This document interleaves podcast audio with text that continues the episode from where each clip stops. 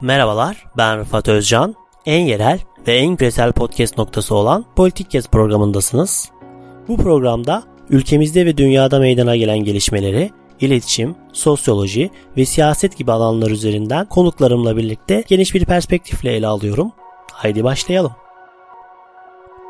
Merhabalar ben Rıfat Özcan. Politik Kes Podcast programına hoş geldiniz. Bugünkü konuğumuz mimarlık, mimarlık tarihi alanında en önemli isimlerden biri olan Uğur Tanyeli'ni konuk ediyoruz. Bu programda Podcast Mimari programından tanıdığımız İlayda Köroğlu da bana eşlik edecek. İlayda hoş geldin. Merhabalar. Uğur Tanyeli ile Metis'ten çıkan anarşist bir mimarlık kuramı için altlık yıkarak yapmak kitabını konuşuyor olacağız. Uğur Bey programa hoş geldiniz. Hoş bulduk, merhaba. Tekrardan yani programa davetimizi kabul ettiğiniz için çok çok teşekkür ediyoruz. Bu bizim için çok değerliydi. Estağfurullah, benim için de değerli. Çok teşekkürler. Çok sağ olun. İlk, ilk başta program kitabınızdan böyle birkaç alıntıyla başlamak istiyoruz böyle. Mesela sayfa 40, 243'te öğrenmek değişmektir. Unutmak da öyle diyorsunuz. Sonra 364. sayfada farklı bugünler ve gelecekler düşlemek için geçmişi yeni biçimlerde senaryolaştıran yeni tarihler yazmaktan başka bir seçenek yok diyorsunuz. 184. sayfada tüm insanlık tarihi mevcut imkanları zorlamanın tarihi. Kapitalist düzen ise bu zorlamanın sistematik olduğu bir dünyaya ait diyorsunuz. 83. sayfada ise yine mimarlık kendi mitoslarını en zor te- terk edebilen meslek alanlarından biridir. Ve son olarak da bu alın- şu alıntıyı paylaşmak istiyoruz. Tolerans karşılıklılık içeren bir toplumsal pratiktir ve kültürel yaşamın demokratikleşmesi de böyle olur diyorsunuz. Ve buradan yola çıkarak biz ilk sorumuzda hocam şöyle sormak istiyoruz size. Neden yıkarak yapmak gibi bir isim seçtiniz ve bu kitabı yazmadaki motivasyonunuz neydi? Valla hemen buna cevap vereyim. Yıkarak yapmakla neyi kastettiğimi kabaca söyleyecek olursam sanıyorum kitabın içeriğini de tanımlamış olacağım. Şu, şöyle söyleyeyim. Her tür yeniyi üretebilmek için kaçınılmaz olarak eskiyi tahrip ederiz. Bu bilinçli olarak da tahrip edebileceğimiz bir şeydir. Bilinçsiz olarak da tahrip ederiz. Dolayısıyla her yeni söz kaçınılmaz olarak eskilerin bir açıdan devamı olur ama bir açıdan da eskilerle yapılmış bir kavganın da ürünüdür. Dolayısıyla her türlü yeniyi aslında eskinin tanımladığı bağlamda üretiriz. Dolayısıyla kitabın içinde bir yerde de söylediğim gibi bir vakumda bir bilgi vakumunun içinde yeni sözler, yeni ürünler ortaya koymayız. Tam tersine eskiler tarafından tanımlanmış bir ortamın içinde yeni sözü söyleriz. Dolayısıyla her yönü söz kaçınılmaz olarak eskilerle bir biçimde koşullanır, kaçınılmazdır bu. Ama öte tarafta da her ürettiğiniz yeni söz sizin amacınız o olmasa bile kaçınılmaz olarak eskiyi de giderek tahrip eder. Dolayısıyla bütün insanlık tarihinin bir tür kavga ortamı olarak tarif edilmesi mümkün gibi gözükür. Mimarlık bağlamında da böyle olduğunu söyleyebilirim. Bunun anlamı hiçbir şekilde mutlak yeni diye bir kavramın var olmadığıdır. Kitap da bunu anlatmaya çalışıyor. Ama bir yandan da kitabın söylemeye çalıştığı şu, kaçınılmaz olarak eskilerin tanımladığı bağlamda konuştuğumuz için, eskilerin tanımladığı bağlamda ürettiğimiz için, eskiler bizi koşullandırdığı için sık sık zombileştirmek zorunda kalırız. Yani artık ölmüş görüşleri de zaman zaman gündeme taşırız ve onlara yeniden hayat vermeye de çalışırız. Şimdi bu bir açıdan olağandır ama bir açıdan da her türlü yeninin, her türlü pırıltılı düşüncenin hatta genelde söyleyeyim tahrip edilmesine de yol açar. Yani bir türlü eskileri terk edememedeki ısrardan söz ediyorum. Kitap dolayısıyla eskilerin bu ısrarla gündemde tutulması çabasını, eskilerin sürekli olarak yeniden üretilmesi çabasını da bir anlamda mahkum ediyor. Bunları zombi olarak nitelendirmem bundan kaynaklanıyor. Yaşayan ölülerdir bunlar. Evet ölmüşlerdir ama hala ortamda varlıklarını sürdürürler ve dolayısıyla da bir tür zombi diye nitelendirmeleri mümkündür. Kabaca bu kadar söyleyeyim bu Teşekkürler konuda. hocam. Ee, yine yani kitapta değişim yıkarak yapmaktır diyorsunuz ve eski hiç ölmez diyorsunuz. Yani biraz önce bu bağlamda bir şeyler de söylediniz. E, bu sorunun devamı olarak yani her yaptığımız şey gerçekten bir şeyi yıkmak mıdır yoksa üzerine koymak mıdır sizce? E, Valla e, büyük ölçüde yıkmaktır. Üzerine koymak sandığımız da eskiye eklemlenen yeni düşünce de aslına bakarsanız siz demin söylediğim gibi amaçlamasanız da bir biçimde eskiyi tahrip eder. Dolayısıyla da böyle bir açmazın içindeyiz. Kaçınılmaz olarak tahrip etmek zorunda kalırız. Tahrip etmek dolayısıyla kültür tarihi bağlamında insanın e, kaçınması gereken bir durum olarak nitelendirilemez. Kültür tarihi bu tür bir mesele ama öte tarafta eskide üretilmiş her şeyi yeniden gündeme taşıma çabamızı da tamamen mahkum edebilme imkanımız yok. Şunu söylemeye çalışıyorum. Eskilerin söylediklerini ne yaparsak yapalım yeni bir bağlamda da okuruz. Yani milattan dördüncü önceki dördüncü yüzyılda yaşamış Platon'u bugün okuma şansımız var mı? Evet okuma şansımız var ve bu Platon'u Platon'un onları yazdığı dönemdeki gibi okumak değildir ki. Platon yaşadığı dönemde şöyle söyleyeyim size bizim bildiğimiz bayağı kesirleri hesaplayamazdı matematik bilgisinin bu sınırın bile dışında olduğunu biliyoruz. Ama Platon'un söylediklerini biz bugün kuantum fiziğinin dünyasında yeniden okur muyuz? E okuruz. Sürekli okuruz. Her tür eski metin böyledir zaten. Dolayısıyla eskilere de kaçınılmaz olarak yeni anlamlar vererek konuşuruz. Yani Vitruvius okur muyuz? E, tabii ki okuruz. Milat yıllarında yazılmış bir kitaptan söz ediyorum. 2000 yıl önce yazılmış bir kitaptan söz ediyorum size. Ama yeni bir biçimde bunu okuma şansımız var mı? Vitruvius denilen adamın aklından geçmemiş şeyleri ona söyletme imkanımız var mı? Evet, her seferinde bunu yaparız. Her metinde bunu yaparız. Shakespeare okuyorsak 16. yüzyılın sonu 17. yüzyılın başındaki İngilizlerin okuduğu gibi Shakespeare okuyamayız ki ya da ille de Shakespeare olması gerekmiyor. Nedim okuduğumuz zaman 18. yüzyıl Osmanlısının Nedim okuduğu gibi okumayız. 21. yüzyıldaki bir Türk'ün Nedim şiirini okuduğu gibi okuruz. Dolayısıyla bu kaçınılmaz bir dinamiktir ve eskilere de yeni anlamlar ve yeni yaşam kazandı. Bu zombileştirme değil. Böyle okuyorsak ortada zombileştirici bir etkinlik söz konusu değildir. Ama bu dinamik ilişkiyi fark etmiyorsak, Platon'u Platon'un çağındaki gibi okumakta ısrarlıysak bu verimsiz bir uğraş. Böyle okuyamayız. O zaman bu sadece tarihsel bir araştırmanın konusu olur. Kuşkusuz böyle de okuruz. Platon'un çağında Platon nasıl okunuyordu diye bir tarih araştırması anlamlı mıdır? Tabii ki anlamlıdır. Vitruvius'un çağında ya da 13. yüzyılda ya da 16. yüzyılda nasıl okunuyordu? Hiç kuşkusuz bunları da araştırabiliriz. Her biri farklı Vitruvius'lar ortaya koyar. İşin ilginç tarafı budur. Vitruvius okuyorsunuz ama aslında 13. yüzyıldaki Vitruvius'u okuyorsunuz. Bugün okurken 21. yüzyıldaki Vitruvius'u okuyorsunuz. Platon okurken, Kant okurken, Hegel okurken her birinde aynı meseleyle karşılaşırız. Kant okuduğumuz zaman erken 18. yüzyılda okunduğu gibi okumuyoruz. Kant'ın aklına bile gelmeyen kavramlarla, aklına gelmeyen meseleleri tartışmak için Kant'ın diyelim ki kritik aklın eleştirisi kitabını okuyoruz. Bu dolayısıyla ilginç bir çelişki üretiyor mu diyorsanız evet bu ciddi bir çelişki üretir. Bu her tür okumanın öznenin marifeti olduğunu anlatmaya çalışıyorum. Okuyan özneyi esas alırız. Yazanı tabii ki esas alırız ama temeldeki mesele onu okuyanın ondan nasıl yeni anlamlar damıttığı meselesidir. Çünkü daima yeni anlamlar damıtırız. Kutsal metinleri de böyle okuruz. Milat yıllarından hemen hemen hatta şayet ahdiyatikten bahsediyorsak, Tevrat'tan bahsediyorsak neredeyse milattan bin yıl önceden başlayan bir süreçte aslına bakarsanız bir metin okuyorsunuz. Ahdiyatik böyledir, Tevrat böyledir. E peki şimdi ondan bugüne ilişkin anlam çıkaran bir Hristiyan olabilir mi? E sürekli çıkarılır zaten. Bitimsizce zaten her eski metni yaşatan budur. Metinler kendi kendilerine yaşamazlar. Onları yaşatan okuyan özneler. Onlar her seferinde ondan yeni anlamlar damıttıkları için metin yenilenir.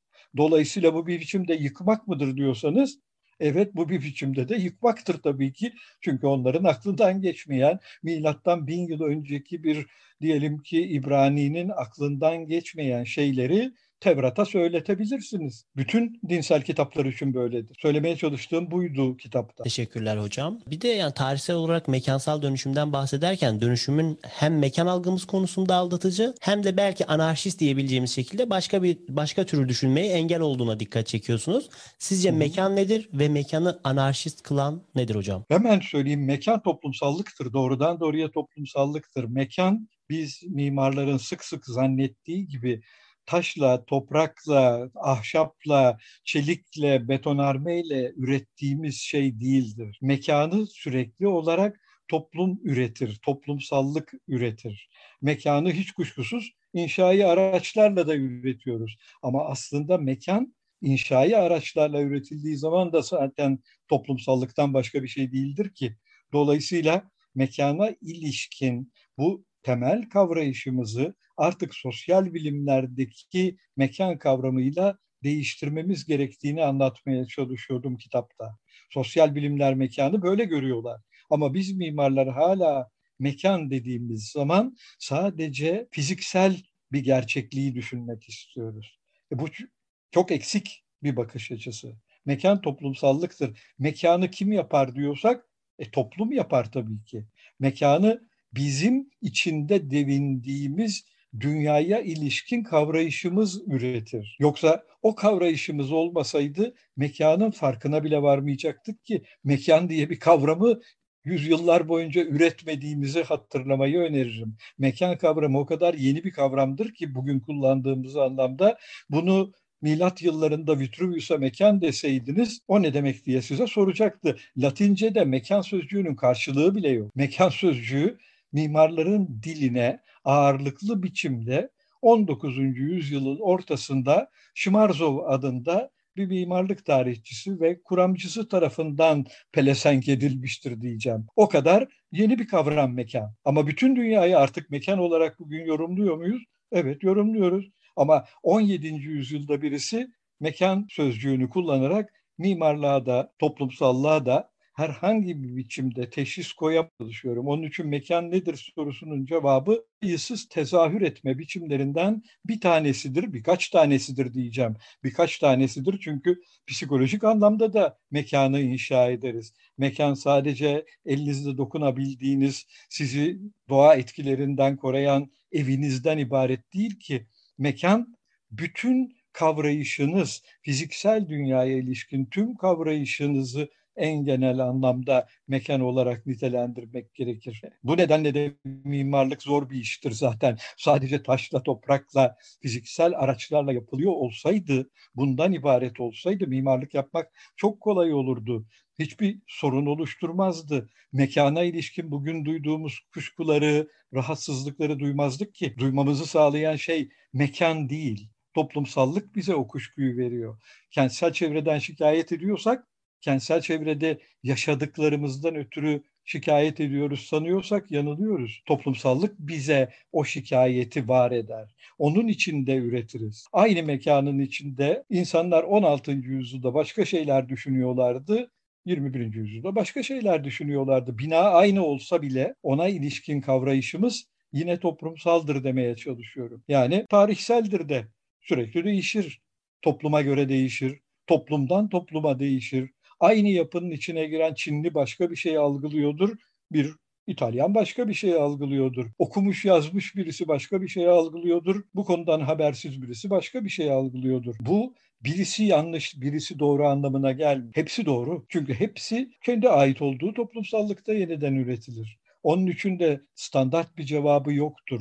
Her yapıdan aynı duygularla çıkmayız. Hepimiz aynı duygularla çıkmayız. Aynı rahatsızlıkla çıkmayız. Bunu söylemek sanıyorum ki sorunuza hızlı fakat fazlasıyla kuramsal bir cevap oldu. Hocam çok teşekkür ederiz. Bir de kitabınızda sistemik bir mimarlık anlayışının olmasında ol, olmasından da yakınıyorsunuz.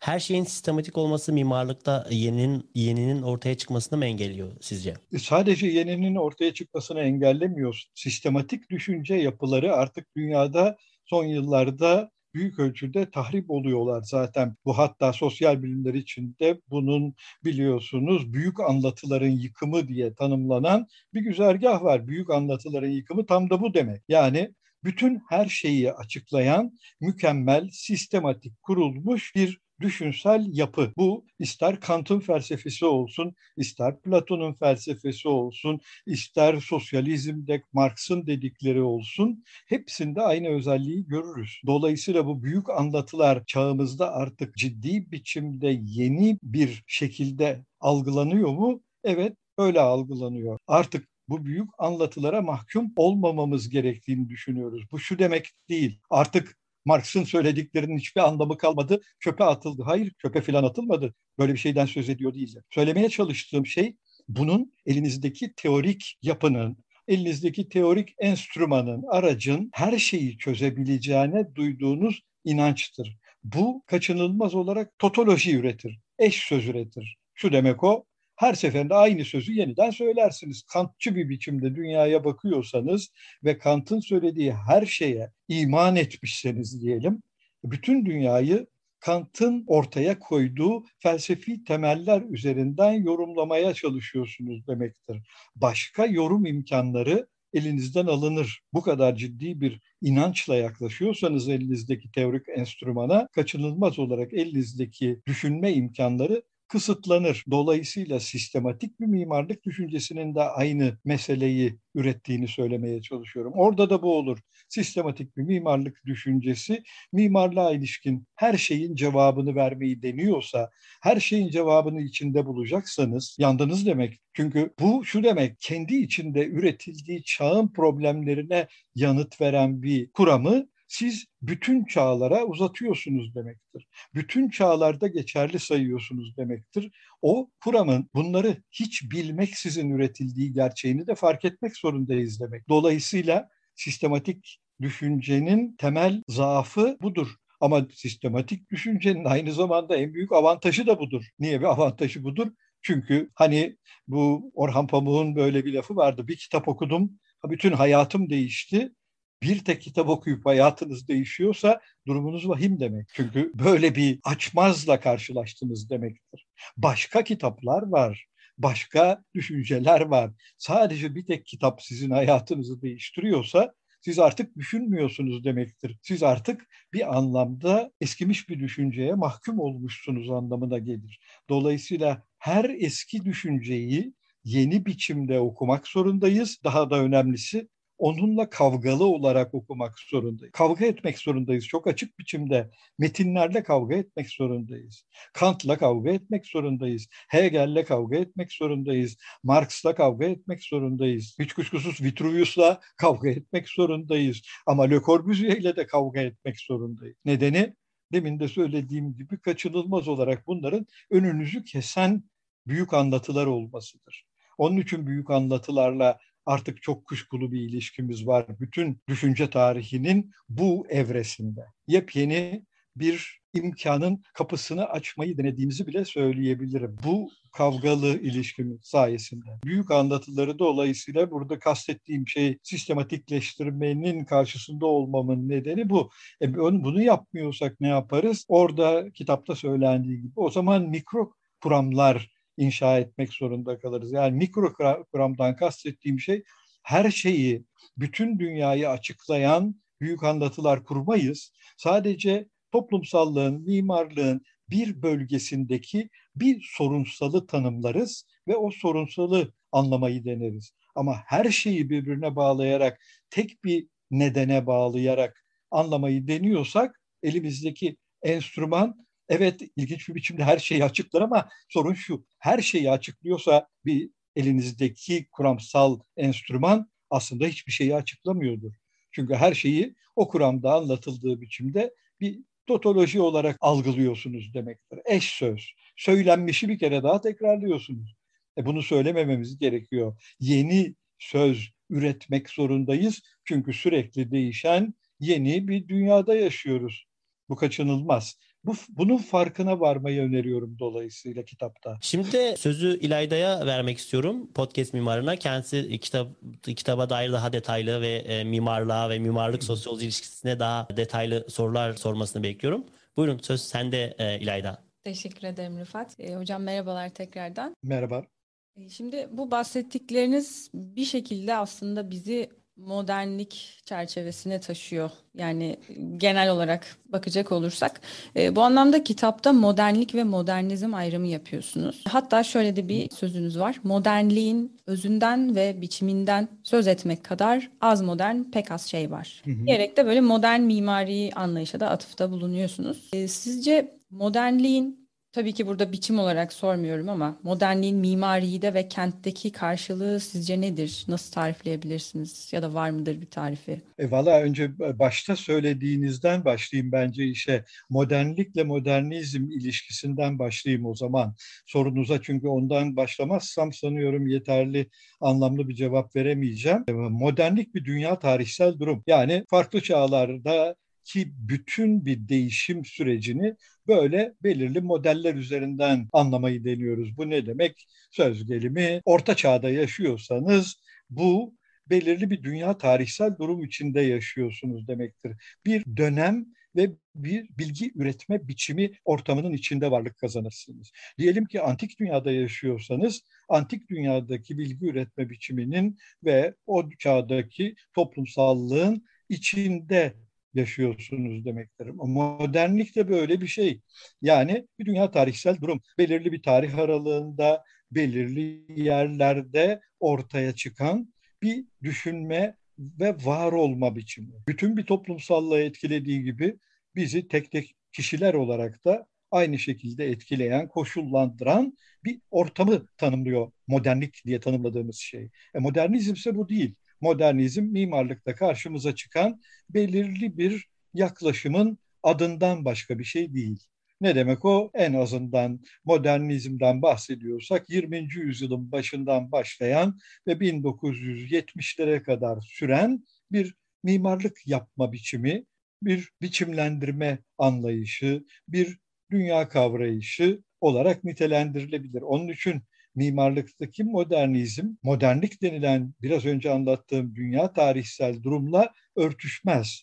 Çünkü modernlik çok daha uzun erimli bir mesele. Şu demek o, modernlikten bahsediyorsak bazı durumlarda 16. yüzyıldan başlayan bir süreci anlatır. Hala içinde yaşadığımız bir süreci de anlatır. Bugün hala modernlik denilen durumun içinde yaşamaya devam ettiğimizi bile söylemek hiç yanlış olmayacaktır. Ama mimarlık bağlamında modernizmin içinde yaşıyor değiliz. Modernizm artık mimarlık bağlamında ortadan kalkmış bir yaklaşım olarak nitelendirilir. Dolayısıyla ikisinin arasında neredeyse uzlaşmaz denilecek farklar var. Hatta kitap şunu söylüyor, kitaptaki anlatım modernizm aslında çoğu durumda modernlik denilen o dünya tarihsel durumun, o epistemik evrenin yani bir düşünme biçimleri kümülasyonunun büyük ölçüde dışında üretilmiş bir yaklaşım olarak bile nitelendirilebilir. Sık sık modernlikle çelişir. Orada öne sürülen bazı şeyler modernlik bağlamında artık sözü edilmesi söz konusu olmayan meselelerdir çoğu durumda. Dolayısıyla bu ilginç bir çelişki oluşturur ve mimarlıktaki en ciddi meselelerden de birini tanımlar. Modernizmle modernliğin bu örtüşmeme hali bu aynı zamanda da taze düşünmek için bir imkandır kuşkusuz. Her örtüşmeme çünkü, her kriz ki bu bir krizdir tabii ki, her kriz yeni düşünme kapıları, yeni yapma kapıları, yeni tasarlama kapıları açar önümüzde. Mimarlıkta da o oluyor. Dolayısıyla sadece olumsuz bir şeydir diye niteliyor değilim. Tam tersine yeni düşünme imkanları da açan bir fırsattır bu çelişki. En yerel ve en küresel podcast programı Politik Kesti dinlediniz. Bizi Spotify, Apple, Google Podcast üzerinden ve sosyal medya hesaplarımızdan takip etmeyi unutmayın. Yeni başlıklar ve konuklar için kulağınız bizde olsun.